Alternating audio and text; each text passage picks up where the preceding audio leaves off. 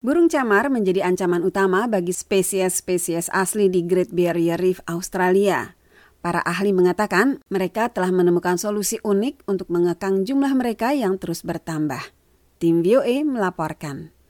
Burung camar ternyata tidak hanya dikenal sebagai pemakan keripik yang rakus di kawasan pantai Great Barrier Reef. Terumbu karang terbesar di dunia yang berada di Australia. Burung ini ternyata merupakan ancaman utama bagi satwa-satwa liar asli di sana. Damon Shearer, penjaga Taman Nasional Queensland, prihatin akan masalah ini.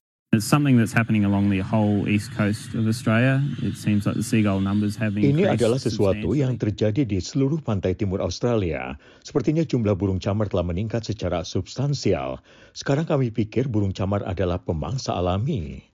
Di Pulau Heron di lepas pantai Gladstone, burung camar memaksa tukik-tukik atau anak penyu dan anak-anak burung yang merupakan spesies asli di sana. Padahal penyu-penyu seperti Kelonia midas dan kareta-kareta selama ini sudah kesulitan bertahan hidup karena perubahan iklim. Pemandu wisata Andres Servino menuding perilaku turis yang tidak bertanggung jawab sebagai penyebabnya. They shouldn't be here in such great numbers, uh, but people feed them They nest on the island.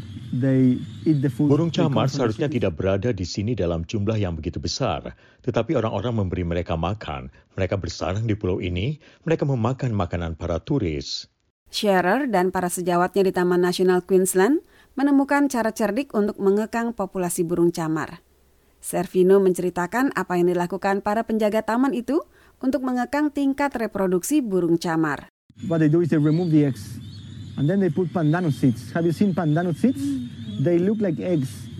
So you remove Apa yang mereka lakukan adalah mengambil telur burung camar dan menggantinya dengan biji pandan. Pernahkah Anda melihat biji pandan? Biji pandan terlihat seperti telur. Burung-burung camar itu terus mengerami biji pandan selama berbulan-bulan. Tidak hanya itu, para turis di sini di Pulau Heron didorong untuk melindungi tukik dengan menakut-nakuti burung camar. Mereka juga diminta tidak membagi-bagikan keripik atau makanan lain ke burung camar.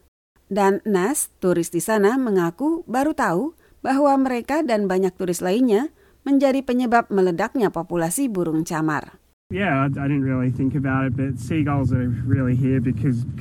tidak pernah menduganya sama sekali. Burung camar ada di sini karena manusia ada di sini. Nash berharap dengan mengurangi populasi burung camar, tukik berpeluang besar hidup dan berenang menuju laut lepas. Arif Budiman, Karlina Amkas, VOA, Washington.